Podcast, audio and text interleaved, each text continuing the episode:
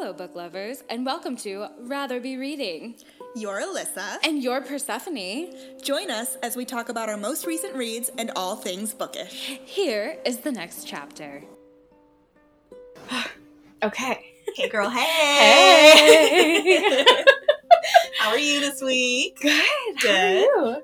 How are you? I'm good. I'm doing good. Good. Yeah. Did you go to Powell's for the 30% too? No, I'm so bummed. I worked every night over the weekend and I considered getting up slightly early before Oh, yeah. I left for work to go, Mm-hmm. but I was like, nah, I'm sleeping. Mhm, So mhm. did not go, but you did, I heard.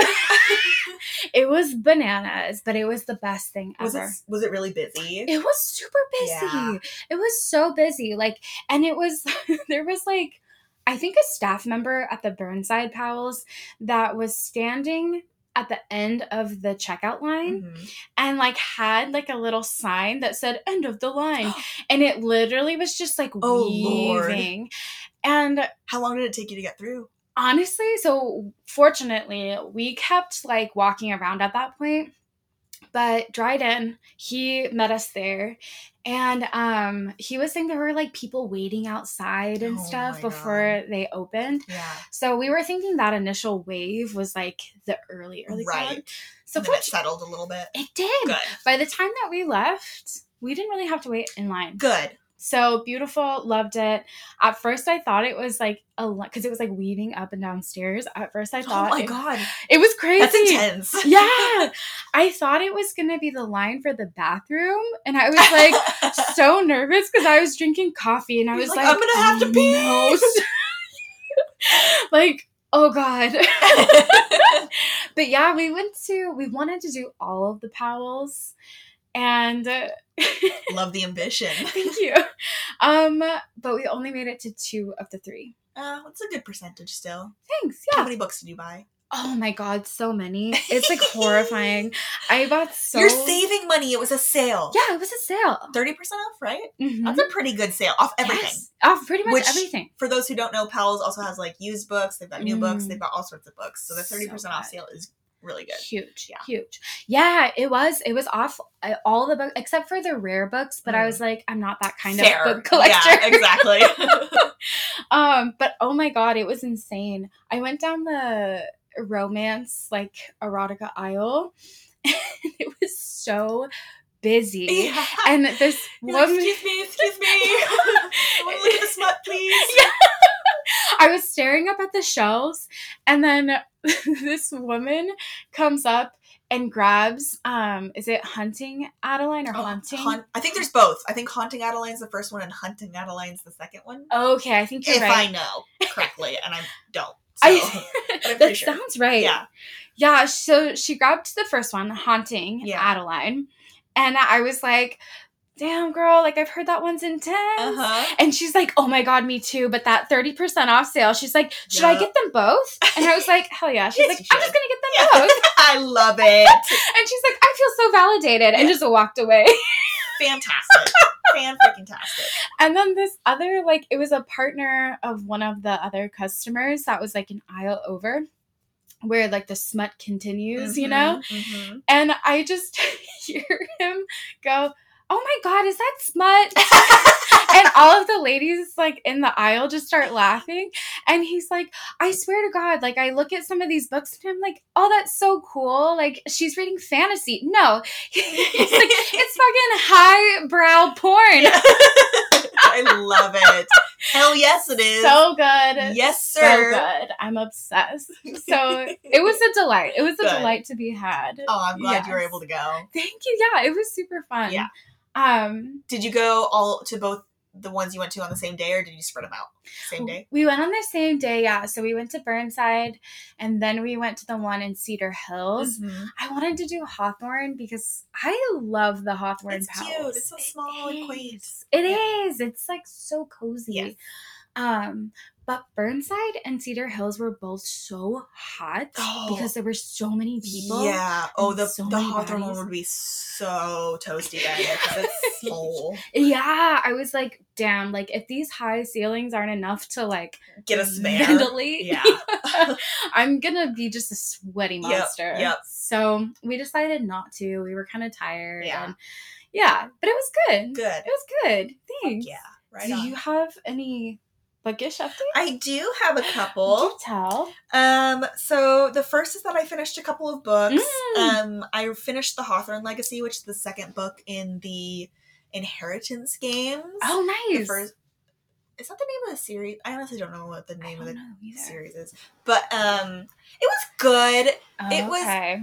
It's like basically the same plot line as the first one, Mhm. like just mystery after mystery after mystery after riddle after riddle Mm. after riddle, which is fun. But I was like, Mhm. okay, like I'm ready for it to kind of expand a little bit, but it was Mm. fine. Mhm. Um, and then I also finished All Systems Red, which is the first book in the Murderbot series, Yes. and I enjoyed it. okay. It, I think, it's tough because it's a novella, Mhm. um, and I think. I think I did it a disservice because I was comparing it to, which is they're totally different, Mm-hmm. totally different. But the only similarity is like robots, and they're like co- supposed to be like cozy sci-fi books ish, Mhm. like give you cozy vibes. yeah, yeah. So I was kind of comparing it to A Psalm for the Wild Built, which I loved, which is just super character driven yes. and like cozy and heartwarming. Yes. And so I, I was kind of going into Murderbot expecting that, which it's called Murderbot. You know, it's not like quite as cozy. But um and it's just not quite as character driven as I think I thought it would be going Mm. into it. So I was like I was left a little bit wanting, Yeah. but it's a novella and there's tons of them and I've heard really great things, so I'm definitely going to keep Yeah. reading them, especially because they're like a really good palate cleanser in between other things because they're they're pretty lighthearted and fun. Yeah. Um, so those are the two books that I read. Ooh, have you read? Um, is it a prayer for this? The Uh, crown shy. Yes, a prayer for a crown, sh- the crown shy. Yeah, Have you read that one? I did, and I Oh. really I enjoyed it just as much as the first one. Mm. Um, some people didn't enjoy it quite as much, hmm which I totally get. Um, but I thought it was just as heartwarming. It made me tear up all the same because it just it just that the first book too. It Mm-hmm. has those feelings of like really validation for like Yeah. wanting a, a soft, quiet life and like Mhm. not being feeling like you have like a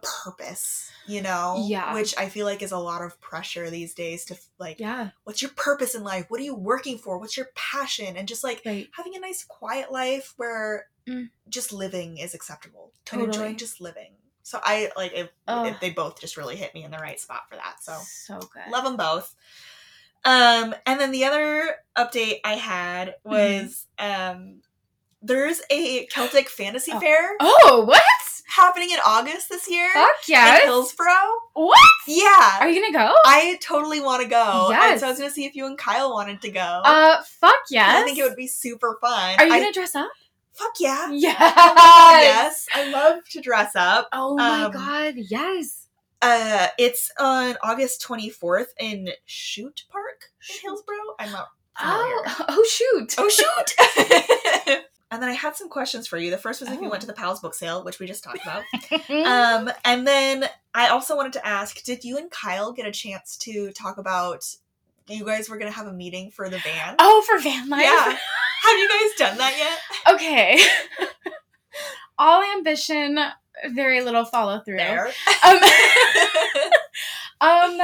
So we no, we we're starting to talk about like goals and stuff, but it sucks because it's like still such a dream of mine. yeah. Like I want that life. Yeah. Yeah. And I know it's like a big old fat bummer in a lot of ways. Like, you know, you have to empty your own pee. Like, yeah. you know, you've got to like It's do- not. It's, it's not all glamorous. it's okay? not all glamorous. yeah. And I think that like part of me is like kind of the same thing, like echoing what you were just talking about with like, I just want to have a simple life Mhm. in that way. Yeah. And like I know it's probably just because of how our shitty ass world is designed Yeah. and our bummer ass society is so shitty that I know it's probably not sustainable for, you know, the duration of my existence. For sure. Nor would I want it to be, Yeah. I don't think. Yeah. But like the idea of just like quieting the pressure Yeah. and just being in a space. Yes. I just love that so Yeah. much. So I'm still holding on to it. We haven't like workshopped it. Right. You're not like budgeting and like all this stuff. Yeah. Yeah. But I I'm like loosely saving, being like, okay, this is roughly the price point. Yeah. Like I think I Yeah. could comfortably shoot for. It. Right. And I'm thinking like I might just fucking go for it. Fuck yeah. One of my coworkers uh, that I was talking to last week, she every year takes the entire month of October off and they have Mm. not a van, but they have like a camper that they hook up to their car. And every year they take a whole month off and they drive down to Mexico with their Oh dog and park eh, like in this small town in Mexico on the ocean and just spend a month Mm. in Mexico with their camper. And I was like, oh my God, tell me all the tips. Yeah. Tell me all the things. So she like walked me through everything. I'm like, fuck yeah. So still keeping my fingers crossed for you and Kyle to get to do that. you. So Thank you. Yeah. What about okay, would you rather have a boat or a like trailer camper van sitch? a boat. Totally. But I wouldn't say I think a trailer camper van sitch would be much cheaper Uh, yes. and still entirely lovely. Yes. But I just want to sail around the Caribbean. Oh know, god, that sounds so nice. Can't do that in a car. you you cannot. No. so yeah, I wanted to I wanted to ask about that to see if that was still on the books. I feel like we need to like workshop it. Yeah. But Fair. But it's on the radar. it's on the radar. That's all you can ask for. Yeah, absolutely. Perfect. um, and then my last question I had for you: Are you doing any? Are you and Kyle doing anything for Valentine's Day? Oh Do you guys God. celebrate Valentine's Day? Um, yes, we are. So we have a date jar, but we haven't really drawn from it since we've moved here. Yeah. And things have just gotten so crazy. Yeah. So we decided that we're gonna pull from the date jar and do whatever is in there because That's so cute. uh, we're excited. Yeah, because we took an evening one time just to drop a bunch of things in there because we were realizing that it's like so hard to a make dating a priority Yes. And then also to like when you have a block of time or the What do we space- do? yeah and then it's like well do we want to try a new restaurant but which restaurant would we Yeah. try Yeah. and like oh do we want to go do something like what do we want to do Yeah. and so we decided to just sit down one day and we put a bunch of ideas I in the jar that. and thank you and some of them we have to like oh we can't really do that like put it back in because some of them are more seasonal Right. Right. but yeah so i think we're gonna do that Fun yeah I'm on excited. Valentine's Day. probably not um but because it's like a wednesday right Yeah. Mm. It's not the most Gross. convenient of nights. yeah yeah but i think like either the weekend february is just filling up man i think It like always the months always fill up before they happen. You know, it's, like so oh, true yes so i think some february it's day. sometime around there, around February fourteenth ish, give or take a week or two or three. Yes. a month or two or four. Yep, somewhere, somewhere in that time frame, we're gonna have a date. but yeah it'll be what are you guys doing? Um, we are actually so or do you cel- do you celebrate we that? do. We do like casually. Like we definitely don't make it Mhm. like oh we got to go out the night of and make Yeah. reservations at restaurants and things like that because that's just too hectic. so hectic Um, but we fortuitously, I I've been just like looking at plane tickets places just because I want to go, and uh, tickets to Vegas were thirty eight dollars yes for like we're just staying for two nights, but we're Yeah. going from the um twelfth to the fourteenth, um of this month of this month. Yeah, yeah so we're excited for that. It's gonna be like a really quick trip. We're just gonna go like Cirque du Soleil, stay on the Mm. strip. He's never been to Vegas, so Yeah, we're yeah, just gonna have like a nice little quick trip to Vegas. So yeah, that'll be fun. that's amazing yeah, my That's old roommate. Erin lives there, Mhm. so we're gonna hopefully see her. But it's a pretty quick trip, so we're not. I'm not sure if that's really gonna happen yet. I need to text her back. Gonna text her back in like two days. um, I'm hor. Listen, I share this. We are Yes. Horrible about texting back in a reasonable time frame. so true. It's bad. I know the fact that we've even made it to the 21st episode is like oh, with our two Yes. shitty texting yeah, abilities. yeah. It's a like a miracle. miracle. it's a miracle. It really. Truly. Yeah. Yes, that's amazing. Yeah. That's so funny. We were just we were planning on going to Vegas in March Yeah. because the same thing in the So off season, the flights are so, so cheap. cheap. Which I'm like a little bummed because I'm like, do I even bring a swimsuit? Because it's not going to be like super warm. But then Rusty made a good point. He's like, they, all of the hotels on the strip probably like heat their pools pretty well. Yeah, So I'm Yeah. gonna bring a swimsuit just in case. And They'll probably have a hot tub totally. at the very least. And like So. indoor pools, True. totally True. True. True. Yeah. Totally a thing. yeah, Yeah. especially in Vegas. Yeah. I feel like that's a big draw of Vegas is you know Yeah. bringing a swimsuit. And Absolutely. Swimming. Oh, but beautiful. yeah, I'm excited. That's gonna be so fun. It will be fun. Are you like? It sounds like you're more in it for like the shows and like the experience of just like walking around. Walking around and seeing all the big Yeah. buildings. I've only been to Vegas once, and it is an experience. Like, have you ever been to Vegas? Mm-mm. It's just like everything's so larger than life. It's kind of Mm. hard to like even fathom until you're there. Oh, How big the strip is, like how just like grandiose. dang. Um, so if you're not into that sort of thing, Mhm. then it's like I can see why people have a distaste for Vegas. sure. But just like on a visual level, it was it's really cool. yeah. When I went last time, uh, I went with Sam who doesn't drink, Mhm. and um, I drank, but Mhm. we just went to like one like day club, like Nice. um had a few drinks, and then we just lounged by the pool and read the So whole time, and like walked up and down the strip. Like it, it Oh, it's weirdly relaxing. Like I don't gamble, I don't yeah. like going to tons of clubs, so right. it but it's it's since since the flights are so cheap the hotels are like not crazy expensive either because they want you to go there and gamble right. so it's like uh, overall a not expensive vacation if you're not drinking and gambling Drink- Totally. drinks are insanely overpriced Oh Jesus. but if you have like one drink or Yeah. something it's fine or if you're drinking while like gambling right, you right. get free drinks but yeah i'm excited That's i'm excited amazing. yeah That's gonna be amazing. I'm excited to hear Yeah, about it's gonna it. be fun Oh, beautiful. do you have any updates Oh yeah, I just have a few. Um, okay, let's see. So Kyle and I started buddy reading a book. ooh fun what book Yes. Um your boy, Brandy Sandy. Oh, Yeah. Okay. So we started reading Skyward. Okay. Yes. So the, the first book in the Skyward series. Yep. Not the Stormlight Archive. yes. Which I'm so because now we have clarified it so Yeah. many times, and I'm so mortified that even last night I was like, "Okay, Stormlight Archive," and I was like, "God damn it!" No, was you, it was me who made the mistake because you like Oh, you aren't familiar with it, no, I'm not. and and then you said something, and I just immediately was like, oh yeah. Skyward, but I was wrong. No, you meant the Stormlight Archive, which seems obvious looking back at it. But I was like, "Yeah." I, Skyward, Skyward. I'm like trying to Yeah. like keep it in my brain. what do you think so far? Well, we've only read the first 50 pages, Okay. But I honestly love it. Yeah. It's so good. It's cute, right? Yeah. And like, yeah, it's my first Brandon Sanderson book ever. Nice. So I feel Is like it Kyle's first Brandon Sanderson book too? yes. Nice.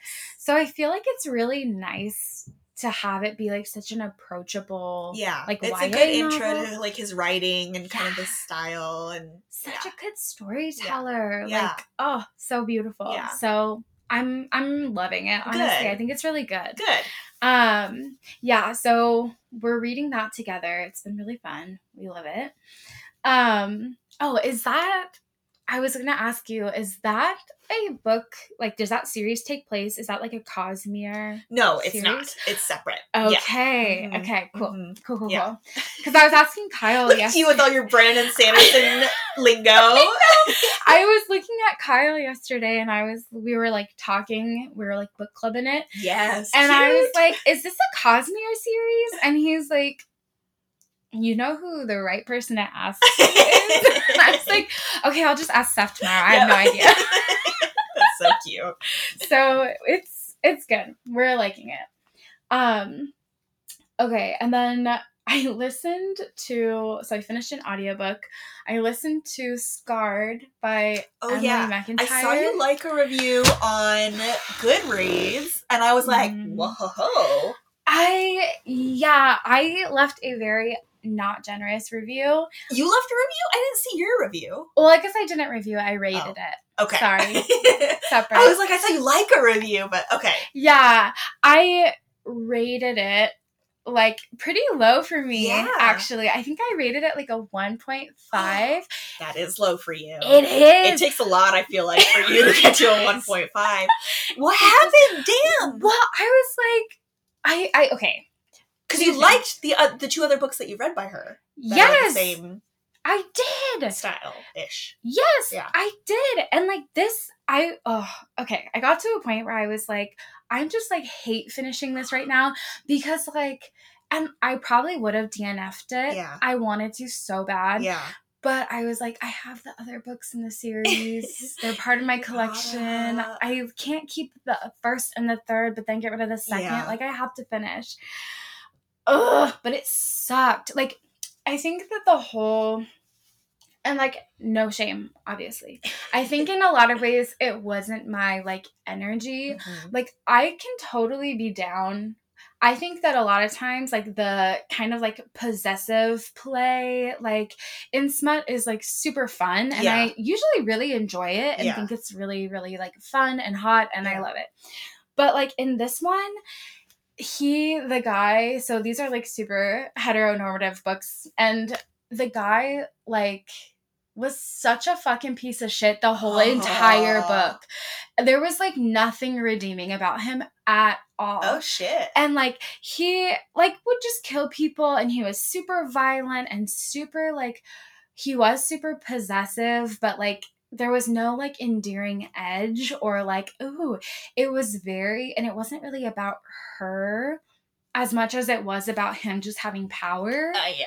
and it was like and totally gonna spoil it sorry That's fine. i'm just pissed I hated damn it. it um but like he so he was like oh i want the crown it was like supposed to be like lion king and he was the scarred prince Yeah, oh, gotcha. Mm-hmm. so he like wanted the crown and everything but not because he like actually cared about the people Yeah. he just cared about having the crown for Yeah. the power yeah, and like yeah. the, The status. Yeah.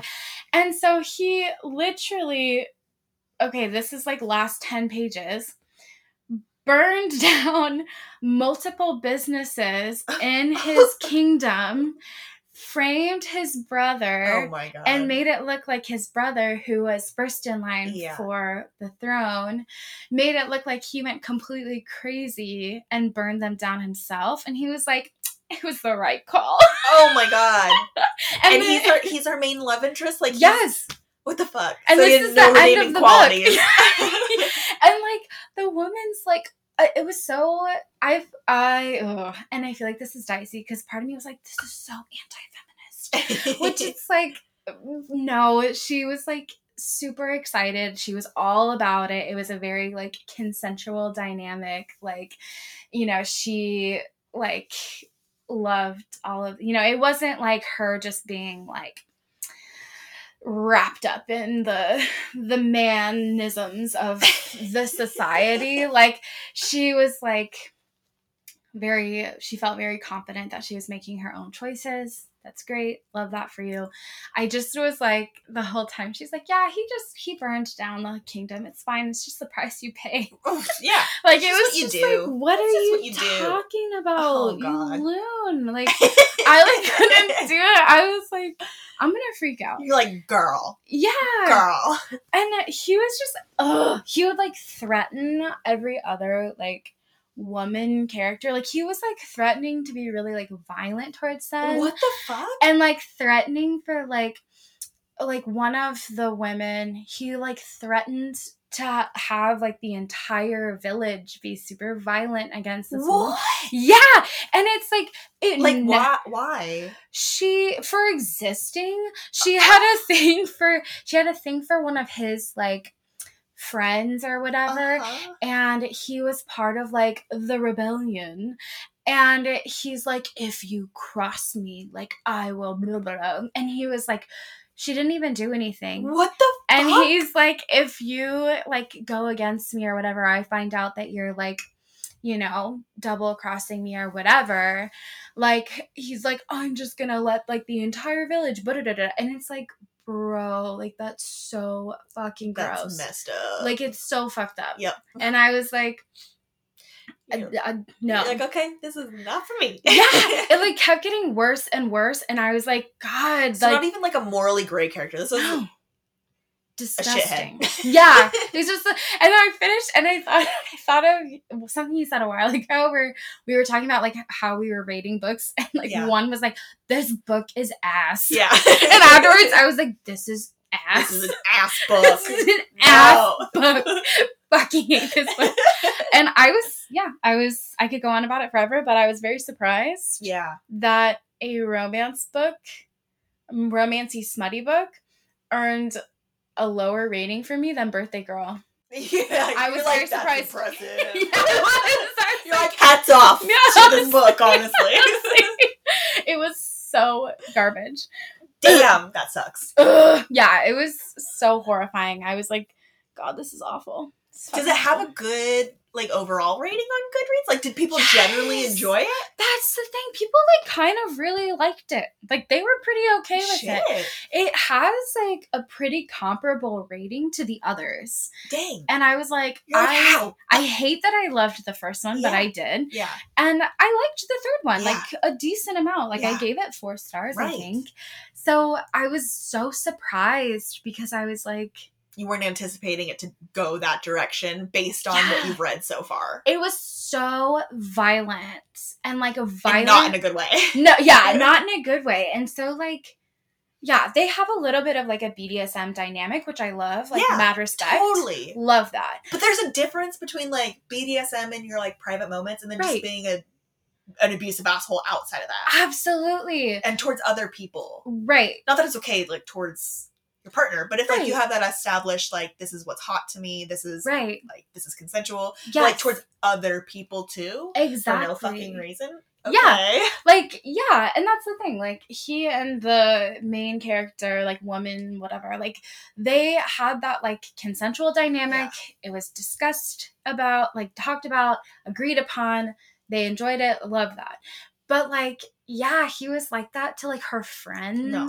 like Mm-mm. and just Mm-mm. ugh That'd be an instantly bye bye. Yeah. Nope. I was kind of this is horrible, but just knowing how he treated all of the other women characters, Yeah. I was kind of disheartened by how well loved this book Yeah. was. Like I was kind of like, ew, that's so yucky. Yeah. Like we can really overlook that. Damn. Mm. It was gross. I Damn. hated it. Uh it was butt. Straight up butt. Um right now I'm listening to a thriller and it's pretty good. Okay. Okay. Um, it's called "You Should Not Have Come Here" by Geneva Rose, Mm-hmm. and it's pretty good. Nice. Just right on. Throwing it out there. I kind of yeah. liked it. And then my last update is also an event. Okay. And I thought you were. I thought this is what you were going to talk about, actually. Um, but we were going to see if you and Rusty wanted to go. My friend Sid and uh, her friend Grace, um, they're going too. But on the 16th, on Friday the 16th, there is on Alberta Street in like their little theater, they have a book lovers burlesque show. Oh my god! No way. Yes! That's incredible. yes! Checking my calendar now. Book lovers burlesque erotica edition. Fuck yeah. Isn't that the most amazing thing? Fuck yeah. I'll have to send you a picture of the poster because even the poster is like, yes, yes, That's yes, yes. Incredible. Crazy, right? Is it like a ticketed event? Yeah. I think tickets are like, I think they were like 30 bucks, I want to say. You said the You- 16th? Yeah. yeah, I worked the 15th, 16th, and 17th. No. Fuck. Hmm. Well, you'll have to tell me I all about it. absolutely will. That's all I got. Okay, cool. Yeah. All right, you are first this week, right? That is true. Yes. Okay, I can't Okay. wait to hear about what you read. okay, so for this, which I'm realizing I was like, oh, I have other updates, but I'm like, Liz, you've already gone for eight million years. Because I was like, I'm using stencils in my reading Oh, journal, and I love yeah, it. Yeah, girl. And so I was like, that's Is that your reading journal? yeah. Okay, sidebar here. Let me just take a quick look see. Yeah. They're not totally updated, but God, um, they're so cute. thank you. Look at you. Thanks. I haven't like So finished cute. You've been updating like, them, but you've been on it. Thank you. What do you do? You print out on your printer? I do, but here's the thing. There's this. Okay. Oh, just gotta plug Stinking this cute. woman. Her name is JoJo. I think her store is called JoJo's Pretty Paper, Mhm. but she makes like full page bookshelf stickers. Cute. Like they're How cute. stickers that you can color on. Nice. It's so cool. So how I, are they textured? It's like so I asked her what kind of paper she used because I was like, I want to make these. Yeah. Um, it's like a label paper. But why are your books more textured? Is it just the I Coloring? can color them. Yeah. just- what did you use to color? I use gel pens. Okay, maybe that's what I'm feeling. So I'm like, Yeah. Ooh, it's like cute. But- oh my god, girl! I thought you were going more simple. yeah. Holy shit, the fuck, dude! it's just for the month. Fucking okay, okay. I wish I brought my journal, you bitch. Okay. Here I am, like I'm gonna get so creative in my book journal this year, and I feel like I am. And Alyssa's like, I'm gonna go more simple, and this bitch has full out like monthly. Oh my god, it's so cute, I so stinking cute. I'm, I want to see yours. Do you have it? I don't. I didn't bring it. So excited see yours. It's way more simple than that. and I'm like, I'm so like, look at how much I'm doing this year. I'm so excited. I want to see yours. I, I, I'm, I'm loving my journal so far this year. Good. holy shit, that's cute. Thank you. What the heck? Thank you. Yeah. Oh my god. but yes. So, without further ado, um, so for this week, since we're kind of focusing on like love stories in the romance. February, Yes. yes, this is quite the purr. Yeah. Um, working on it. I read, actually, after you told me about it, Butcher and Blackbird by Brynne Weaver. Oh my god. I'm stoked to hear what you think. Yes, because you mentioned it to Yes. me, Yeah. um, probably like a month ago now, Yeah. and I had never heard of it. Mhm. But then I immediately like ordered it. Yeah. Um, and you're so right. I was reading through all the content mornings, and yeah. some of them were like, some of them made me chuckle a little bit, only because one of them's like, what does it say? Eyeballs Yep. and eye sockets. Yep. And there was one that was accidental cannibalism. so accidental cannibalism. Yes. so um yeah, I thought that was I was like, oh god. Um You're like, what am I getting into? I was so excited. Was like, oh god, sign me up. yep. Um, okay, so Butcher and Blackbird by Brynne Weaver. So it starts with Sloane, who is our main female character, and she is trapped in a cage with a decomposing body. Oh my god. It's literally how it opens. bold opening. yeah. she has been in there for three days. She has water, but nothing else. Um, and she's feeling super stinky, super like yuck. It's Yeah. in the Louisiana summer. Ew. So it's, it's, humid. It's Yes. sticky. All the ick, all the ick. It just smells like death. Ew. And so it literally opens with like her in this cage with this trapped, like trapped with this dead body.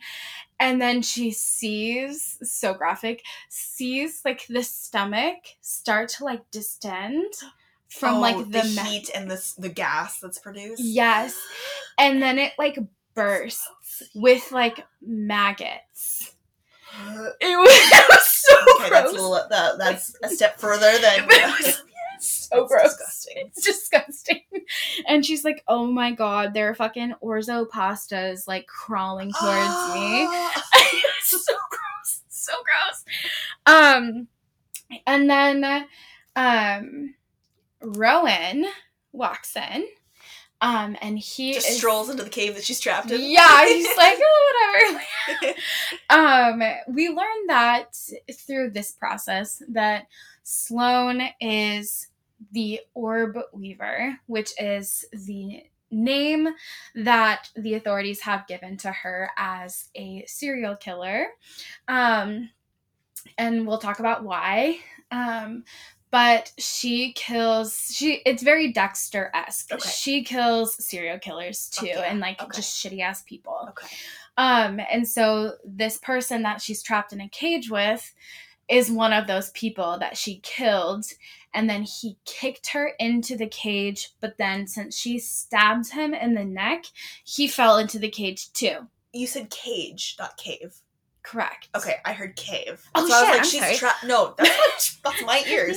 I was like, she's trapped in a cave, and he just walks in to this cave. Cage. Okay, Cage. Yeah. gotcha, gotcha, In his house. gotcha.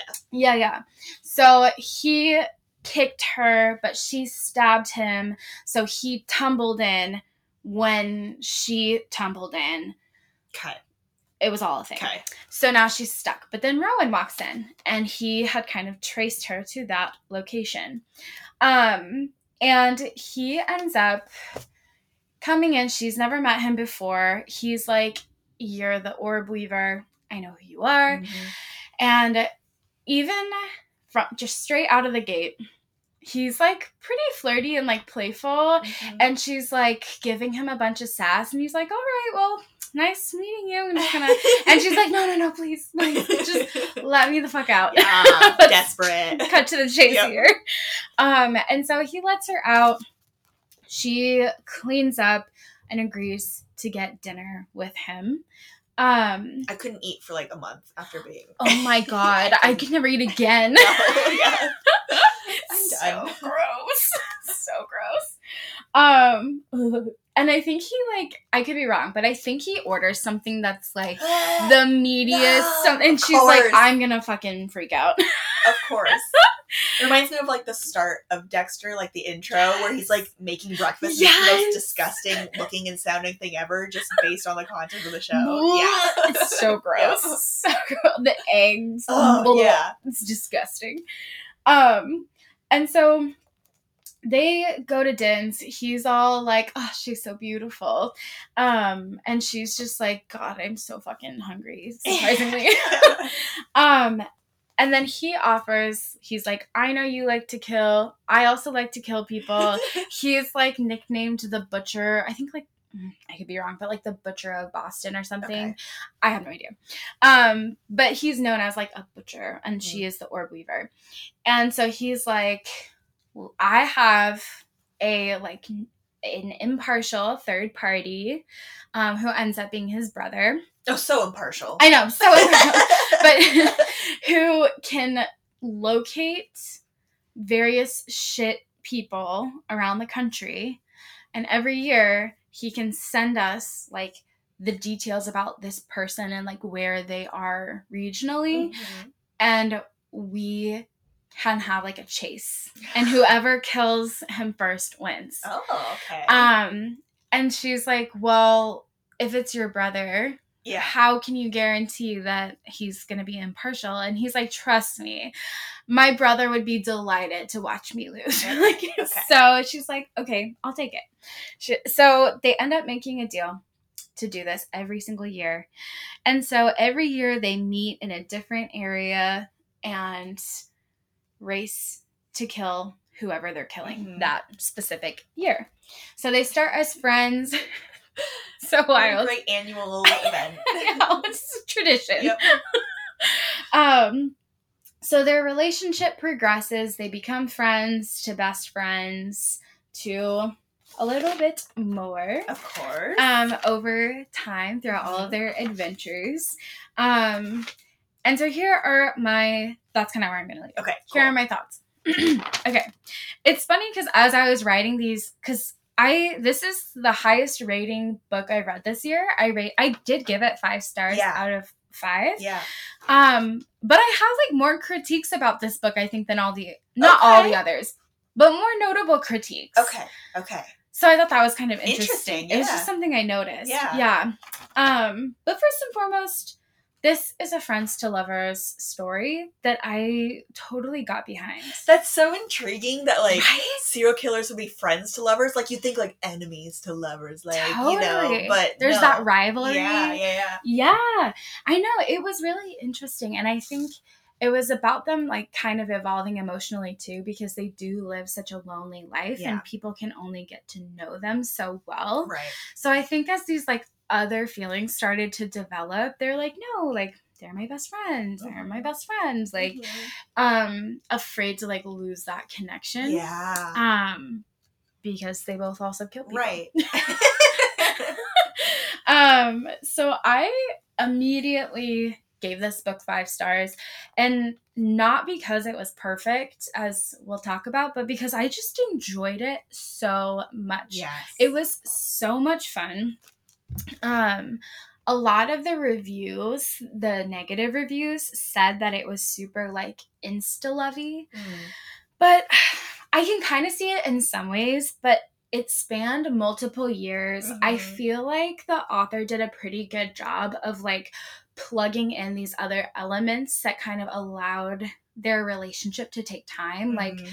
They started by only meeting every year, but then they would like continue chatting with each other and like texting and calling like over the course of the years Mhm. and then they would call each other all the time and then it was like every day so it like it was a fast moving book i felt Right. but i felt like in terms of the span of time like it did evolve over right. There their was a progression. yeah, Yeah. yeah so i i kind of felt like they were just missing each other at the right and the wrong moments. Like some years he was like rowan was like super super like i love her and this isn't going to go anywhere. I'm not going to say anything. And then the next year it was her. She's like i'm finally ready to like you know maybe take this further. I think he's on the same page. And then they wouldn't talk about it and it would kind of crumble. Um so it was really interesting i think they just Mhm. kind of kept missing each other. Mhm. Um, but overall, I think I think I liked the pacing.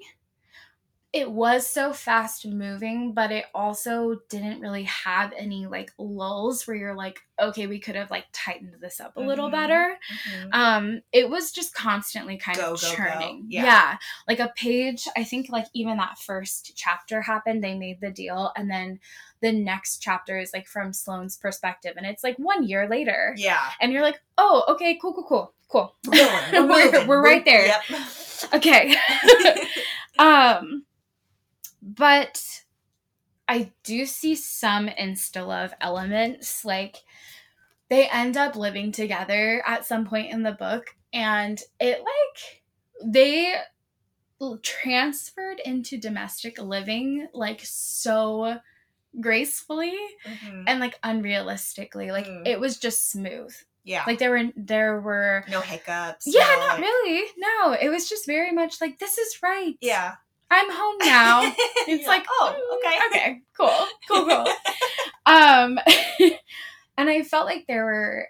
I I think that the author tried to kind of like make it a little more textured by like presenting all of these challenges in their own kind of internal dialogue but none of them really came to fruition in a way that caused actual conflict there was just like thoughts and you know identifying challenges without actually having those challenges for them to work through Right. so Maybe a little unrealistic. totally Yeah. totally um but i loved their text conversations like i i don't know why but i love in books when they show like their text Yeah. conversations Yeah, yeah, i think it's so much fun and it's Mhm. fun to like just be in somebody else's conversation For sure. You feel like a fly on the wall. Totally, kind of. it's the Yeah, best. Yeah. Um, so I loved that. They had a bunch of that and it was just beautiful. Fun, Yeah. yeah. it was so fun. Um, they had the best playful banter. Mm. And I think that that's part of what made the friends to lovers work for me so well is that there still was this like flirty. yeah, flirty tension. Like she would always, Sloane would always call Rowan like pretty boy, and he would always call her Blackbird. Cute. And it was just like so, yeah, I kind of love that nickname, actually, Blackbird. Blackbird. like that's cute. It's so cute. so cute. Uh, and she would call him Butcher too, Yeah. but he was just such a pretty boy. Yeah. She would just call him like pretty boy. Fitting. And he's like, Oh, you think I'm pretty? And she's like, Great. I'm glad that's the only thing. you got. Yeah. them. It was just a lot of that kind of like very playful, very like flinging shit at each other. Yeah. It I don't know. I think when I think of like gross. Sorry, it's hair tongue. okay. We shed. we should. Um, when I think of friends to lovers, I think I always think of like, oh, they like grew up together, like next door, you know, Yeah. like, so, and it's like just kind of like it's super sweet, but like not really my energy. Yeah. But this was like, oh, I see the appeal now Right. That this could fit in Right. this category. Um, and I loved how they were just traveling. yeah, I loved how they were traveling the country slaughtering people. God damn. Um, and I thought it was really interesting how they worked, you know, with all these like dead bodies. Um, but they were instead of being afraid of like the murders, the crimes that they're committing, you know, dealing with the bodies, they're more like dead terrified of having these like emotionally intimate conversations. yeah. Okay. and I thought that was so interesting. Like it was such an extreme illustration of how you know they both have their own kind of rough backgrounds. Right. Um and it was such an extreme illustration of how having such a painful background that has such specific scenarios that really shape us as a person can be so isolating Yeah. regardless of whether or not you murder people Right. but it really it was so I, it was kind of refreshing in a lot of ways to like hear that kind of i don't know have some light be brought to that kind of situation that could be really lonely for a lot of Yeah. people you know it is always kind of lonely if you've like gone through things that other people can't relate to right. to and like how powerful that connection can be when you meet someone who can kind of meet you on that level Totally. I thought this book did a really good job of like kind of highlighting that specific dynamic in a way that didn't feel like trauma bonding. Nice. You know, it I feel like that's an important distinction. Totally. Yeah, it was it was really nice. Like they could just be themselves Yeah. with each other, Yeah. but they weren't reveling in their angst and like it just yeah, it was it was really all things considered. It felt very healthy in a lot of ways. I love that for them. I love that for them. Um, and- Jesus.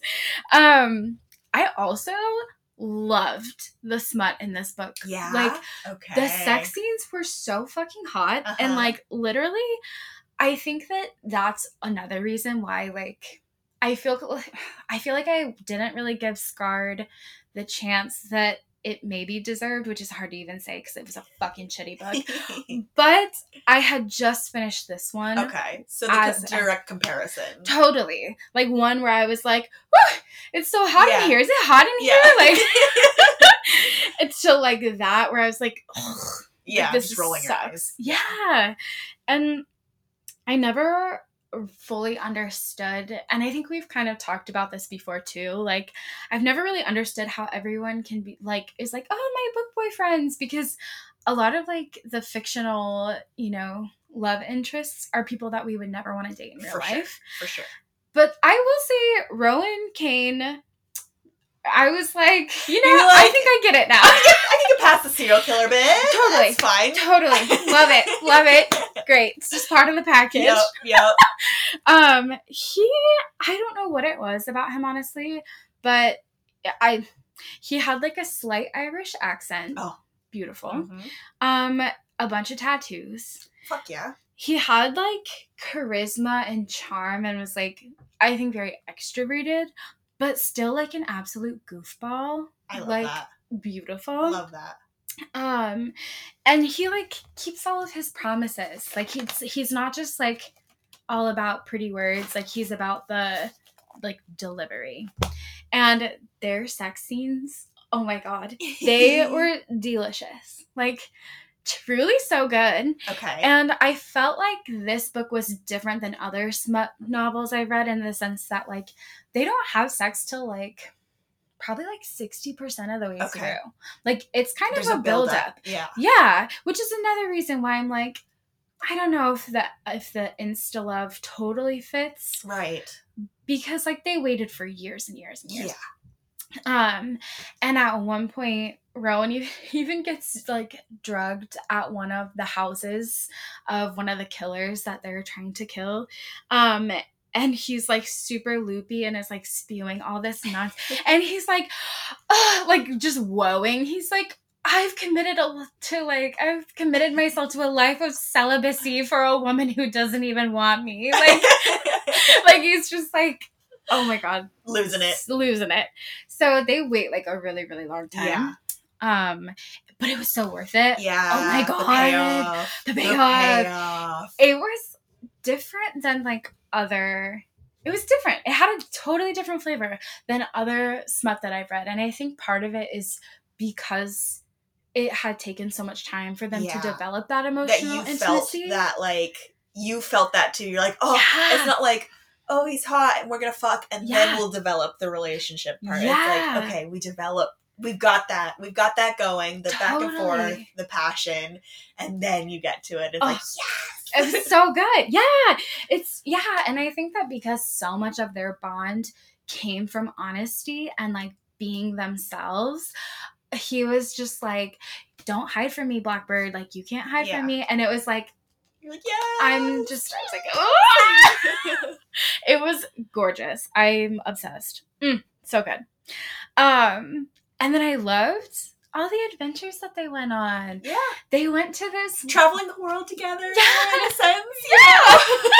Yeah. they like yeah they went to texas there was like a chainsaw massacre-esque energy uh-huh. um they went to this like haunted lodge in the pacific northwest Ooh. and like so it was like Fun. wine by the fire Yeah. waiting to kill someone and and like having this super dramatic like house in the middle of nowhere texas like Yeah. going to run towards the sound of chainsaws and and there was also like this fine dining in a California mansion and uh, this is like a, a semi spoiler but there there's there's this part that I actually like burst out laughing out loud which is always a delight in a book where there's like one of the people is a cannibal that they're Mhm. trying to kill and Sloane knows it but Rowan doesn't and so she's like trying to hint like don't eat the food like don't Oh. eat it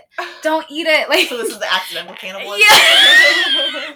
she's like looking at and she's like no no and he's like yeah like, making totally not getting it.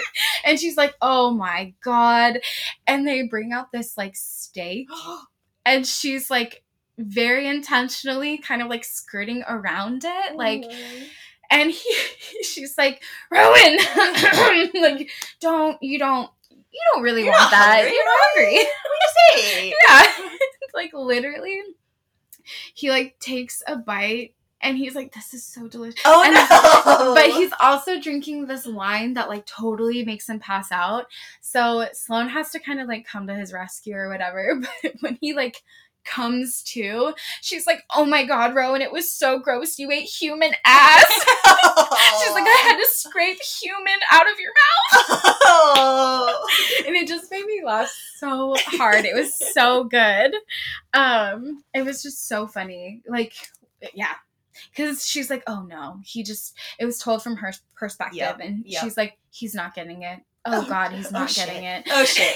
Oh She's shit. like, he doesn't realize. Nope. So good. So funny.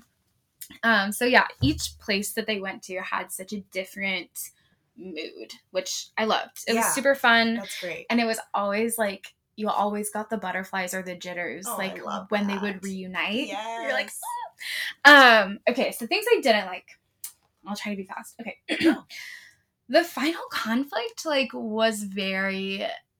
Mm, it was like just, it kind of fell flat for me. Like, I felt like the final conflict, because, and that's the thing, like, I was like 70% in the book, and I was like, everything is going so well. Yeah. Like, something bad has to happen Yeah. because there's like 30% of the book right, left. right. Like, what are we doing here? And when it did end up coming, it was just, I felt like it was really easy in a lot of ways. I felt like it didn't really take that much. okay, for them to to- resolve. Yeah, it was so simple. And I I felt like it was very non-threatening. yeah, You knew the ending because they were doing so well, Right. and you're like, eh. and so I, I just kind of felt like there was way more that could have been done there. Like it was almost like a missed opportunity to have a really cool kind of villain, yeah, like you know, someone that is either like a corrupt like law enforcement person that's like trying to I don't know whatever, but like that's like knows who they are and has been tracking them, or like a different serial killer that's like outsmarted them and Mhm. you know and it wasn't anything like that Mhm. i guess i was also thinking too though that like if that were to be the case they probably would have had to have planted breadcrumbs like earlier on yeah, to kind of lead up to a more like dynamic conflict. Um and so this book is part of a trilogy and at first when I read that Rowan has two brothers, I was like, "Oh shit, like I wonder if the whole trilogy is about like the three brothers." Oh yeah, I wanted the trilogy to be all about them Yeah, yeah, yeah. because I loved them so Yeah, much. yeah. But I looked at the next book, which comes out, I think in May or June, okay, and it's about his brother. okay, And then the other one, just judging off of the title, which I don't remember what it was, but it relates to his other brother. okay. So I was Like, like, dang it. I loved them so much. Yeah, yeah, I have a difficult time with that too, where it switches to different characters. You're like, but I don't want to. I don't want. I, I, I want these ones. These ones. Yeah. Please. I like them. Just them. Yeah, Just them. I don't care about these other people. yeah. um yeah i wanted more and i also feel like yeah. I i felt like it was a lot of like missed opportunities. I was like they could have taken it international. Like, yeah, yeah, yeah. you know they could have like traveled more. They could have had like run-ins with like the law or law enforcement because oh yeah the reason why sloane is considered the orb weaver is because and this is so gross this is so graphic but she with all of her victims will create this like elaborate kind of web um in when she's like staging the body for like law enforcement to find um she creates this like web with like string or wire or whatever. And she will also poke out the eyeballs of whoever she kills. Okay. and she'll cut out bits of like flesh from that person Uh-huh. while they're alive before she kills them.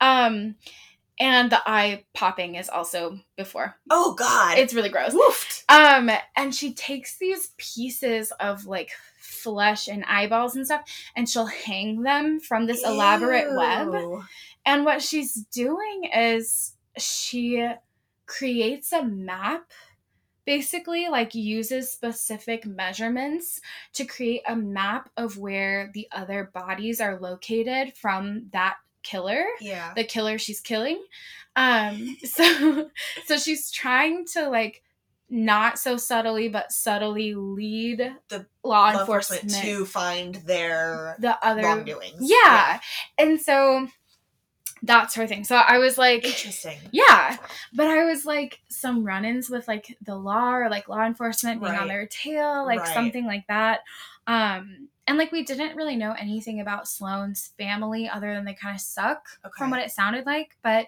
a lot of her experiences and a lot of what made her who she was happened at a boarding school Okay. so we don't really know about her family at all Yeah. um, so I felt like it just all came together a little too easily. Okay. That like the human side of them kind of got lost, you know, like they both have a ton of baggage. And Yeah. like the way that they were able to kind of just fuse it so beautifully, but then had this tiny little conflict, but Yeah. then come together at the end. Uh, just like it kind of sucked. I felt like it was just yeah, a total missed opportunity. Right.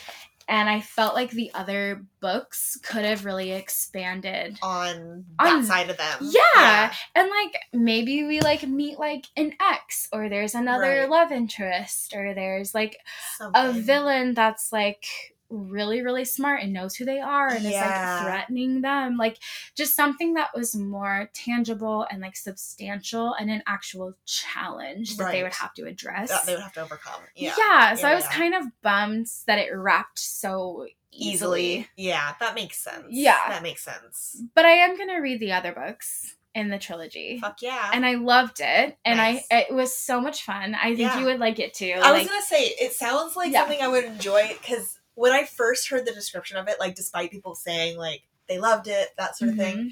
I almost was getting more of like a dark romance vibe, which this isn't like the romance actually seems kind of sweet in this, yeah despite like kind of the dark elements of like what they do for their lives. yeah um, yeah So I think I would enjoy it a lot more than I think I initially thought. yeah um because i thought it was going to be more like when i heard all of the like trigger warnings i thought that was going to be like with with from within their like their- Dynamic. yeah their Yeah. their connection which i'm not super into Sure. it reminds me of or what i thought it was Mhm. reminded me of what i've heard about haunting adeline actually where it's Mm. like there's there's some like really dark romance elements Mhm. which i'm like i don't think i'd be into that yeah i don't think i'd be into that um yeah but that sounds a lot more up my alley where like yeah they do shitty thing. Maybe not like it's like dexter where it's like is it shitty or am i on board with it? You Right. know? But um but that they come together really like sweetly and Yeah. playfully and cutely. So that sounds a lot more at my alley than i think i initially thought. So i i love that. Yeah. At first i was thinking the same thing where i was like oh god i'm like nervous. Yeah. But i think and one of the things she says too is like what'd she say? Da, da, da, da, which i honestly loved. She made herself so available for like questions because she does have a very explicit like content and trigger Yeah. warnings which yeah i love yeah i like that too um i just think that's so important mm-hmm. But she says, as much as Butcher and Blackbird is a dark romantic comedy and will hopefully make you laugh through the madness, it's still dark. Please read responsibly. If you have questions about this list, please don't hesitate to contact me. Wow I know at brynneweaverbooks.com or on one of my social media platforms. I'm most active on Instagram and TikTok. that's amazing Like Brynne, yes. I love that. Round of applause. fuck yeah Yeah, like I I thought that was really amazing that she specifies like these are valid examples of some of the things you'll be reading about and some of the violent scenes where they do kill it was like you're like oh like I'm like all you can kill that's fine that's fine but like all of like the, the tangible sounds and the tangible tangible like sights and sounds Yeah. I was like textures and yeah. yeah, yeah, I was like oh god that's so gross but so I thought it was really incredible that she. but it kind of adds to like the contrast between like them like Yeah. popping out some eyeballs, but then being like, "Oh, you pretty boy!" Like it was fabulous, and like Yeah. she, ugh, one of the first, the first time they have like their challenge.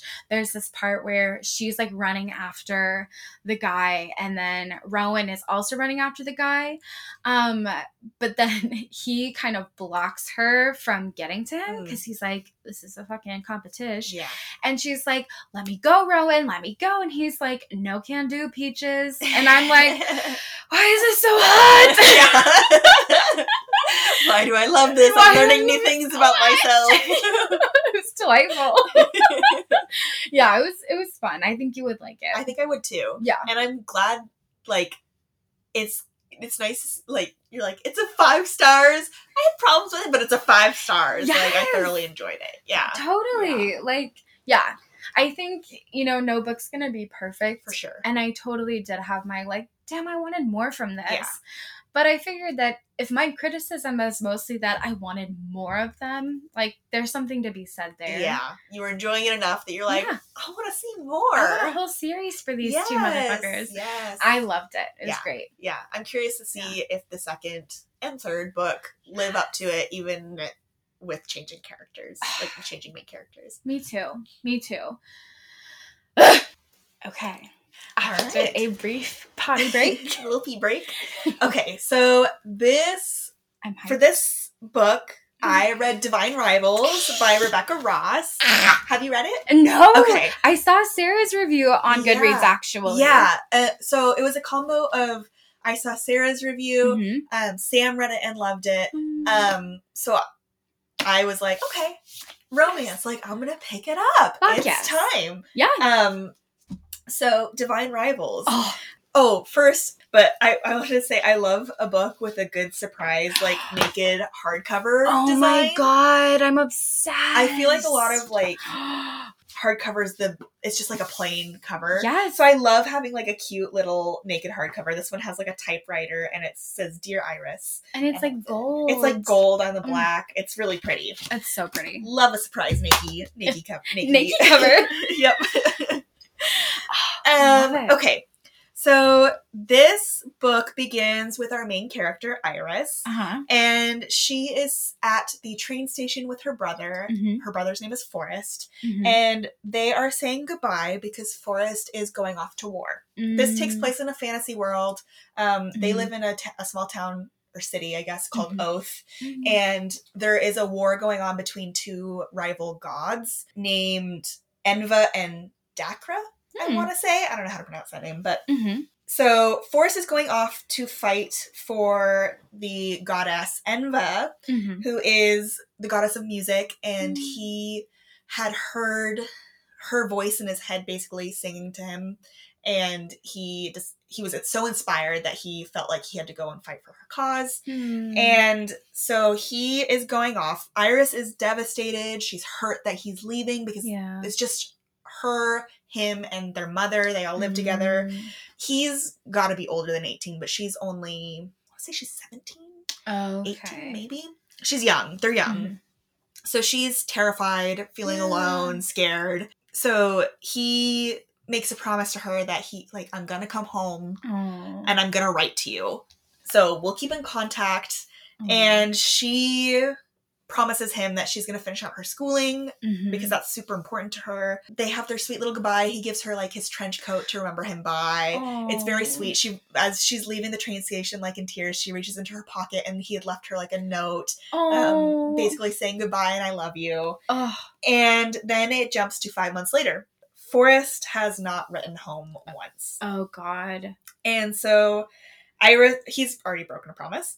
Iris Mhm. has also had to break a promise and is no longer in school because in their mother's grief at having you know lost a son that sort of thing she's um, turned to like alcohol and lost her job and is just generally really not doing well. So iris has had to quit school to Mm.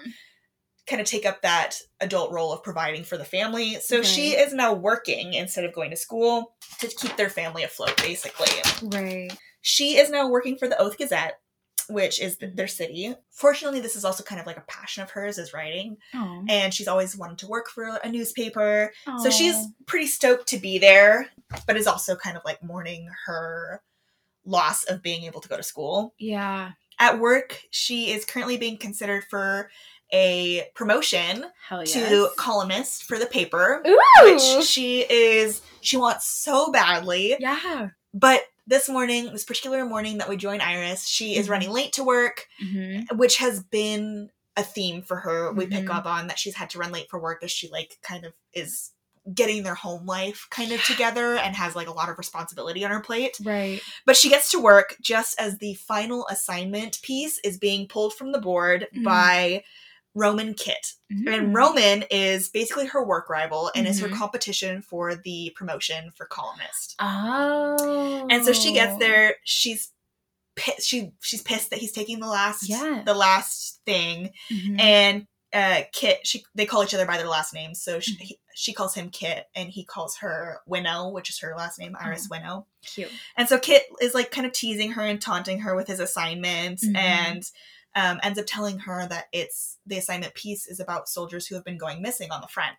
And so Iris's stomach kind of immediately sinks, and Right. she's like, "Fuck!" No one, no one at her work knows that her brother is off at war fighting. It's some, she keeps she keeps her like personal life really private at work Right. so her stomach sinks but she like plays it off and Mhm. ends up spending the day working on obituaries which is kind of like the Mm. shit assignment Yeah. and she's like just like kind of glaring daggers at him from from afar they have this like rivalry where she's she's kind of truly pissed at him because when she first got hired he had made Mhm. some sni- she'd overheard him making some snide comments about the promotion like this is this is gonna be a piece of cake she dropped out of school like she's no competition so she's kind of like pissed at him Yeah. but they've also kind of got this like teasy relationship where she'll like Mm. kind of do little things to piss him off, like Mhm. rearranging his desk when he's gone, and, you know, things like that. to just kind of like get under his skin. Yes. But she's also like kind of like, but he's kind of cute too, you know. He's young. He's like again 18 or 19 i don't remember Mm-hmm. exactly but newly graduated Yes. and so she spends her day working on those stupid obituaries and glaring Mm-hmm. daggers at him from across the office uh huh. Iris is also beginning to kind of theorize that the Oath Gazette as a company has some restrictions on what they're Mm. allowed to write about in regards to the war Oh. because she's happenstance come across one of the rival newspapers, which is called the Ink Ribbon, Ink Ridden Tribune, Mm-hmm. that has been writing more in depth pieces about the war that Mm. she hasn't realized were even going on oh. because her paper's not covering it, not talking about it Right. she's kind of brought it up to her boss like hey are there things that like we're not allowed to write about in Right. regards to the war and he's no of course not you know kind of Mm. kind of pla brushes her off Right. so she goes home that night and and finds an article written by the Ink Ridden Tribune which she quickly stuffs in her jacket because like if my boss saw me reading our rival like Yeah. this would not go over well but it's basically about like new monster sightings on the war front and like Ooh. shit's kind of really going bad over there so she's like both really scared for Forrest and Right. really eager to know what all this means and Right. read kind of their their newspaper competitors kind of writing about it. right. So she heads home for the night and she gets home and her mother is intoxicated and there's like bottles everywhere. It's dirty. There's not a Mm. Oh, lot of food in the God. fridge. Mhm. Um so she kind of immediately like just does a quick tidy up but then heads to her room for some kind of solitude yeah. and she ends up taking up taking out her old her grandmother's old typewriter. Her grandmother has passed but her grandmother gave her her typewriter. Aw. and she begins to write out a letter to forrest which she has been doing ever since he has gone missing. But Ugh. obviously she doesn't know where he's at because Right. he hasn't written to her so she doesn't know where to send it. So she has been writing regularly and then she'll just kind of fold up the letter and tuck it under her wardrobe. And mysteriously, as she discovered the first kind of night she did this, Mhm. the letters disappear after she tucks them under her wardrobe. what? So she is unsure what is going on and what sort of like magic is at play here, yeah. but she's always kind of held on to this hope that somehow this magic has been bringing Forrest these letters and he's still getting her letters. So she's kept writing and kept tucking them under her wardrobe. But tonight, on this particular night, something new happens and a letter comes out of the door, the the wardrobe door. Aw. And the letter only contains three words. It just says, This isn't Forrest. And so she both she's both like really sad that it's Yeah. not Forrest, but then also intrigued Of by who this mystery writer is that she's Yeah. been writing these letters to for months now, Right. and she's finally gotten a response. So Wow. this triggers like a pen pal style of like friendship Yeah. where her and this stranger are exchanging letters pretty regularly Mhm. and they end up sharing a lot with each other because Mm. there's like kind of that safety in anonymity totally. where I mean, she's already bared a lot because she thinks she's been writing to Forrest, but Right. they both start to share kind of details about their Mhm. lives, their fears Yeah. with the war going on, their personal struggles, and just generally really leaning on each other for support in this really kind of scary time of war. Aw. It is through this correspondence that Mhm. Iris kind of starts to learn more and more about these two warring gods because there's not a lot of information about who they are. They've been Mhm. kind of sleeping gods for a long time. They haven't been Mm. present, but then they've both, for whatever reason, woken up and are at war with each other. Mhm. And her correspondence has more information that um, he has gotten from his grandmother, Mm. who who kind of has a little bit more history, Mhm. um, memory of kind of things that have happened long ago. So she starts Yeah. learning more about this and becoming more and more intrigued. Mhm. And it is around this time that us as the reader Mhm. learn that the person on the other side of the typewriter wardrobe situation happens to be none other than our rival colonist, Roman Kitt. Yes. And Roman knows that it's Iris on the other side of the wardrobe. Mhm. Just he's kind of gleaned it from her writings to Forrest. She, you know, signs off Mm. Love Iris and kind of like her situation. Right. But he's kind of terrified to tell her that it's him Mhm. because of their situation at work Right. and because he has a huge fear that she will close off because they've both been like really open with each other Mhm. through this through her not knowing he doesn't want her to feel like she's been tricked or like like lied to in some way right. uh like made a this- fool. right this this connection that they've made is really meaningful to both of them they've both Yeah. become really fond of each other Aw. so he's really scared that he, he wants to tell her Mhm. but he's scared of telling her at the same time How does he sign his letters? he signs so she asks like what can i what can i call you and Right. he says you can call me carver that's he says that's what my sister used to call me and he, he through this correspondence he's shared that his sister passed when they were young Aw. and he feels really guilty because he was the one who was her caretaker at the time like watching over her mm-hmm. so he says you can call me carver and roman has told iris in real life or she knows that he he's Roman C Kitt, and she's always always kind of wondered what the C Oh. stands for. Like, is it Roman Roman contentious Kitt? Like, is it Roman? You know, like all these little kind of teasy jabs. Yeah. So he's like telling her like a half truth. Right. That is his middle name. That is what his sister used to call him, but he's not. I mean, obviously she doesn't know. Right. So he signs off as Carver, Mm. or he actually just signs off as C. and, but he's told her like you can call me Carver, but he signs off as C. Oh. And so they go back and forth for a while, sharing those these like sweet personal letters, Mm-hmm. and they begin to give like greater and greater pieces of themselves to each other, like Mm. admitting more and more, giving advice, while also being these kind of teasy rivals and pseudo enemies at work. Yeah. And that goes on until one day at work, Iris is given an assignment Mm-hmm. by the Gazette sec- secretary. She showed up late again, so she kind of again gets the shit assignments Mm. and she's given a little piece that she has to write up because a body has been found Mm. and the police need help identifying it. So it Oh, has a brief description of the body. Mm. And as Iris reads this description, her stomach immediately sinks as Mm. she realizes her mother didn't come home last night and the Mm. description provided is relatively similar to the description of her mother. Oh God. So she immediately leaves work right. doesn't doesn't say goodbye nothing just dips out to Right. go to the police station to see if she can identify this body Right. and she can she uh, positively identifies the body as her mother Oh, um, she had gotten hit by a train i believe Oh, that's Um, awful. and has passed and so she is overcome with grief Yeah. and indescribable loneliness this was her only other family member Right. Living that she knows of. You know, Right. Forrest is she doesn't know if he's alive or dead at this point. She Right. hasn't heard from him. Her mother was her only like family and company, really. Yeah.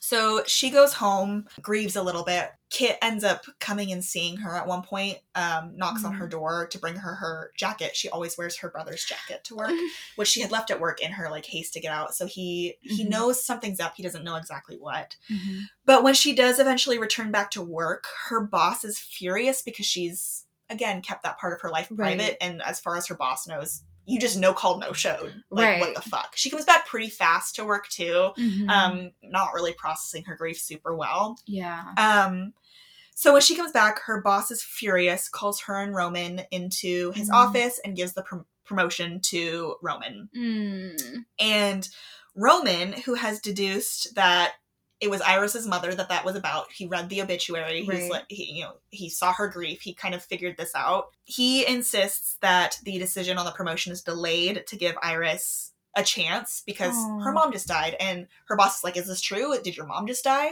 And Mhm. she is like, "Yes," you know. And he's like, "Why didn't you tell us?" Like he's still kind of being a dick about it. Yeah, what an asshole. Yeah, Jesus. super big asshole. Yeah. So her boss does agree, like, okay, we can delay the promotion, Iris, like, but you, you know, you need to get your shit together, kind of. and on with that in her head, she resigns on the spot. She's like, yeah. I'm done. She Yeah. kind of realizes that this is not the direction she wants to go anyway. She feels a draw to Yeah.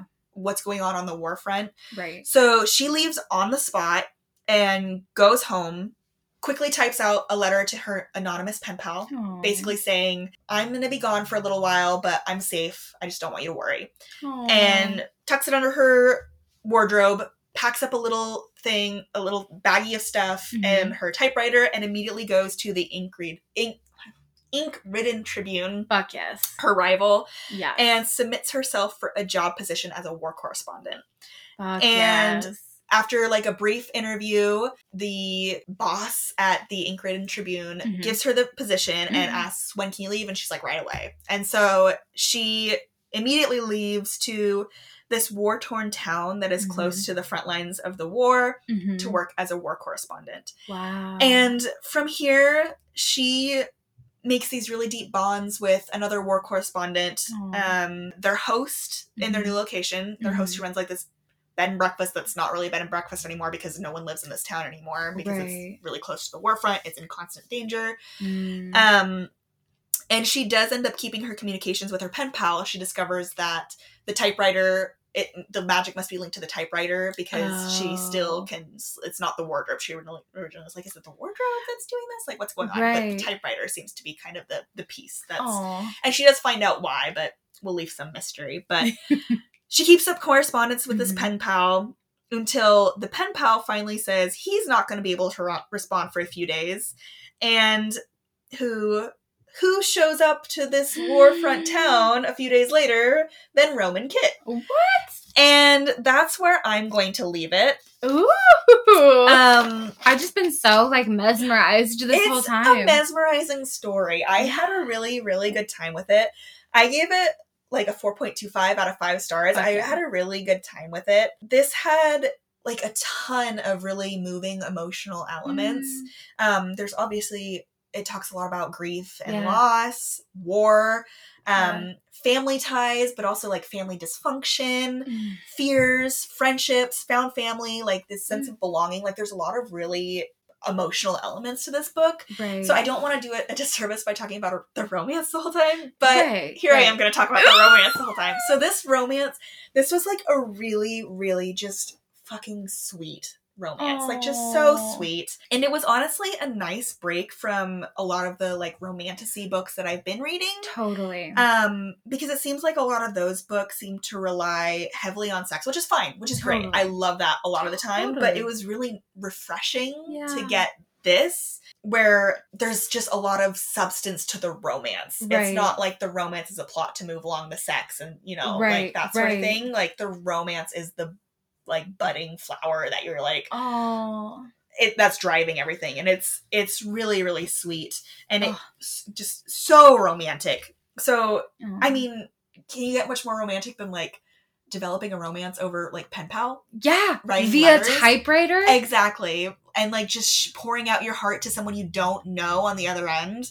and um, loved and accepted for Yes, exactly. This book had such a strong communication of feelings, which I'm like, yeah. what a concept. Like, let's Yeah. talk about our emotions. Let's be vulnerable. Totally. um and just getting to know each other on such a deep personal level before the physical is even remotely on the table like you don't even Right. know what the person well roman knows right. but like you don't even really know who the person on the other end is and you're Mhm. like just developing this deep connection like iris was like i i love Carver. I love C. Like I love Oh. him and I don't know who he is. And her like them just starting to broach that over typewriter, like Ugh. so fucking cute. Just sending these little letters like I hope I get to see you someday. Ugh. You know, like what would we do if we ever met up? Oh. And like talking about those things. It's, it was just so made me so giddy and just so like like I loved it. I loved it so much. I love Um, that.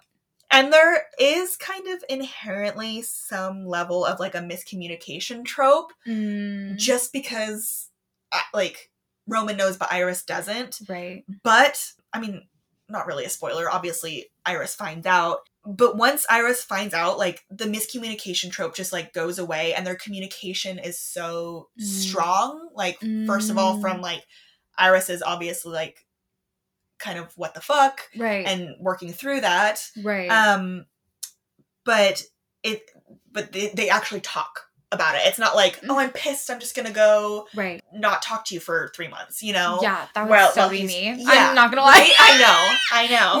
yeah, that's refreshing. It was super refreshing and such like a good example of how to actually like communicate and work Yeah. through tough things. Like you were saying a book boyfriend you'd actually want to date. I literally Yeah. wrote like a book boyfriend who isn't afraid to be vulnerable. Like Ugh. fuck yes. Like he's ne- he he is throughout everything just like telling Iris how he feels. And I'm like, fuck yes, I love this. I love seeing a vulnerable man. yes. Um I just like round Mm. of applause for Roman. yes, yes.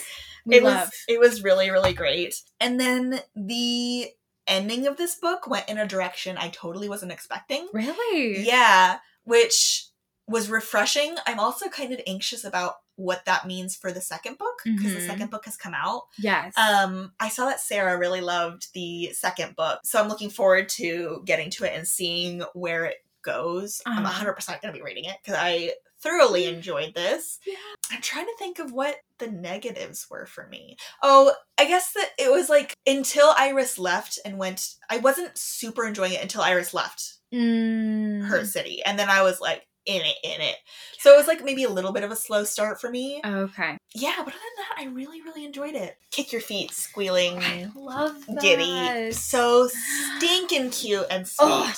highly recommend it was I very refreshing That's so sweet too. That like you get to see just all of the darkness that like Mhm. Iris is living with and carrying, and Yeah. like just the burden she bears every fucking day. yes to still see that she can be excited about Mhm. these like letters coming in for Yeah. her and she still can be like open to connection Yeah.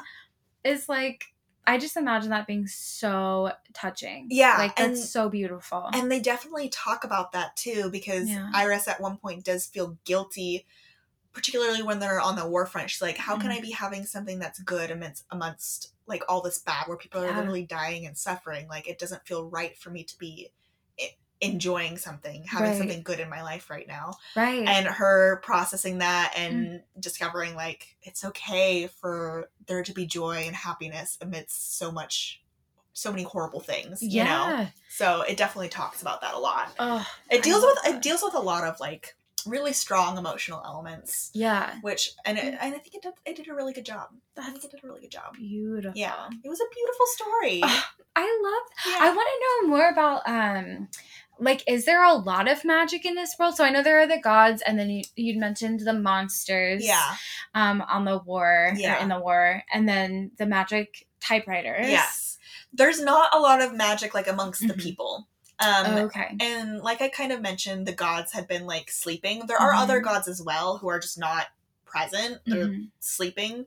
And we don't really know. There's a lot of mystery surrounding the gods. Like we don't Right. really know why they're sleeping. Mhm. or why they're not present. Um, I'm guessing it'll dive a little bit more into it in the second book, but magic isn't a super common thing amongst amongst like the people. Like obviously it's something that Mm. exists in the world, so like Iris isn't like it's not like if we touched something under a door and it disappeared and then we got a letter back where we'd be like, What? what the fuck? Like she was like surprising, you know, like I Yeah. didn't know that that that was a thing. Like that's okay, okay, but it was more of like a oh interesting. Like Yeah. that's okay. There's magic here. There's magic involved here, rather than a Cool. like what the fuck. you Yeah. know? Yeah. So it's something that exists in the world, but it's not common. okay. Yeah. It's not like there's wizards or like things like that. Right. Well, and it's so interesting because when I had read about this, I feel like I've looked at this one so many times to be like, oh, I feel like so many people love it. Yeah. I have a coworker who was like messaging me on Teams. Like sometimes she'll tell me about the book she's reading. Cute. And she's like, Divine Rivals has my entire heart. Like, it's Oh. my favorite book of all Yeah, time. yeah. And so I read what it was about again, and I was like, oh, these like gods. Is it like some kind of like lore type? Mm. Like, but it sounds like it's really like on the ground. Yeah. Very much like, It's definitely in more of like a background element for this book. right. The way it ended, I think it'll be more about Mhm. like you'll you'll dive a little bit deeper into like the gods and their war and why this is happening. right. But at least for this book, it's very grounded in the war is kind of more of this distant thing. Right. Um, but also at the ending, I was I was literally like crying. The like the way it ends, I was just like, oh, holy shit! Oh, like it, it ends in Oh, such a way where you're like, I need to know what happens. Like in a bad way or a good way or a way. bad way, Oh shit. like in a good way, in a good way because it's like Okay. you're like, but like it's not good things in the story. It's just good for like driving your interest, but it's bad things happening in the story where you're like, no, Driving your interest Yeah, and pulling your heartstrings. Uh, yeah. Mhm, Oh. mhm. I feel like that is it's such a good like I feel like at its essence like that is a love story. It was such a love story. like I such a love story. yeah, and I feel like a lot of like like even mine, even though there were some very sexy, very romantic elements, yeah, I wouldn't categorize it as like this is a love story. yeah, yeah. But I feel like in so many ways it sounds like Divine Rivals was like the most like intimate, scary, vulnerable Yes. type of love yes, story. It absolutely Which was. It is absolutely was. exciting Yeah. and scary Yes. and yeah all the feelings associated it's like totally. it honestly kind of like reminds me of like my first crush or something Yes. you know totally. And and especially because they're both so young too, that it, it does give that like first love like mm. kind of feeling. have you gotten or bought in ruthless vows I have not yet. I have Okay. not, but I definitely will be next time I go to a bookstore. Mm. Just haven't been able to go lately, but yeah, busy, I will busy. be definitely, oh definitely. amazing Mhm. yeah i feel like i've heard really good things about ruthless vows as well Yeah, Um, but I have heard that everyone's hearts like primarily with the first book, but they still very much enjoy Yeah. the second book. Yeah. So I don't know. we'll see. We'll see. Yeah. I'm both excited and anxious. It's hard. Yeah. I always get anxious following a b- book that I really love. Oh, I remember what I was gonna say. Oh. I was gonna say this kind of is similar to me in The Bone Orchard in that I gave it like a four point two five, but like the more I'm sitting with it, the more I'm like, Mhm. why was it a four point two five? Like probably more like a four point five. Yeah. I, I don't. Sometimes I don't know why. Like. Some, I think it takes some reflection for me to be like, I think I'm harder on the book right after finishing it. Yeah. and then after I've sat with it, I'm like, what did I not even like about it? Like, what? right. Well, and I was gonna ask you where that 0.75 was. I was like, Mhm. was that for like kind of the slowness in the beginning where it took you a while? Like where where is that? I think for me, like a five star is something that like I reserve for a book that I'm like truly obsessed with and it's like on another level for me where Yeah. it's like, oh my god, this is in like my top ten books. I fucking love this book. Mm. And while I like I loved this book, this is this is not like in my top books of all time, probably. Sure. so i think i think there's i think it's probably more like a 4.5 but i Mhm. don't think it's going to be like a five stars where i'm like Right. obsessed with it you know Right, right. um but it's it was definitely thoroughly enjoyable i had a really good time with it and have very few complaints obviously Oh. so very similar to the bone the bone orchard from my last read Yeah, yeah, like, yeah. why like it's more like a 4.5 why am i digging it here when i don't really have any complaints Oh, so interesting. Mhm. yeah I'm so glad you liked it. me too That's- me too Like the purest, mm, like love. Yes. I'm just, it's like sticking with me. Like I feel like I was giddy just listening I to know. it. It was such a gooey So little book. Despite all the Yeah. like I mean, I feel like all the hardships add to that like gooey heartwarming stuff. But yeah. Mm. Yeah. Beautiful. But I don't have a would you rather. Do you have okay, one? I don't either. Here, Okay. should I Google it? Let's do a quick goog. Okay, I'll just go to the next one. Okay. one. Okay. Would you rather be unable to close any door once it's open okay. or unable to open any door once it's oh, closed? Oh shit. That's a hard one. Ooh, I think. I immediately think in the bathroom. I know. Immediately think in the bathroom. Shit, me too. Where I'm like, oh my god, I'm just gonna walk into a bathroom stall at the mall and be unable to close the door. Yeah. Yeah. Please no. Goodbye, public peeing. But then also walk into a public restroom and be un- unable to open the door after I Oh close my it. Like it's a lose lose situation. and yeah. Shit. I think I would have to go though, just from practicality, Mhm. not be able to close a door Yeah. because imagine all the places you could get stuck. So true. You're like, please help. Like you wouldn't have much privacy. yeah. I'd have to bring a friend along every time I go somewhere. Like, please, can you close the door behind me? Yes. and then I'll I can open it myself, but please close the door behind me. um, yes. I think that has to be what I would do. Yes. Also, I mean, if you're su- oh, are you second guessing it? I'm just like, well, but what if I go home alone and then I have to leave my front door open? Oh, That's shit. terrifying. That is terrifying. Safety issue. Right. Well, and it's like, how would you get creative about safety with an open door? Yeah. How could you do that? I don't know. Okay, do you have an answer? Well, now I'm thinking about your scenario, and I I thought I had an answer, but now I'm like, well, shit, you're so Mhm. right. What do you do there? Well, because then it's like, is it any door? Like, what about a garage door? Because then you're like, I could go out the garage, Right. push the button, close the garage door. I think it would count as a door. It's a garage door. You can't close it. You're right. Never come home alone. Never come home alone. never leave anywhere. Yeah. I don't. Yeah, I was. The uh, lose lose. it's a lose lose. I think never close a door once it's been opened. I think so too. I think that has to be it. Just because, like, Yeah. despite the safety issues, Right. despite the lack of privacy, Right. You need to be able to get in places. Yeah. Wait, what was the other option? Or It was close any door once it's open. or be able to open any door once it's closed. Like you wouldn't be able to. You'd be so stuck all the time. right. Totally. Like you can, and especially like you're gonna live most of your life in your house anyways. Yeah. Like you can have your house adjusted to Yeah. not have any doors. You could go curtain status. Yeah. You can have Y- blinds. right. Creative. Yeah, you can live in the middle of nowhere where Yeah. it won't matter as Right. much if your front door is open. Right. Hopefully, you're not living somewhere cold Oh, or yeah. hot. Yeah. Somewhere very mild. yes.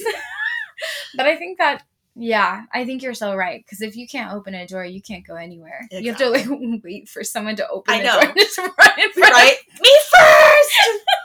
Let me through. But yeah. open or closed doors, we would rather be reading. Bye. Bye, everyone.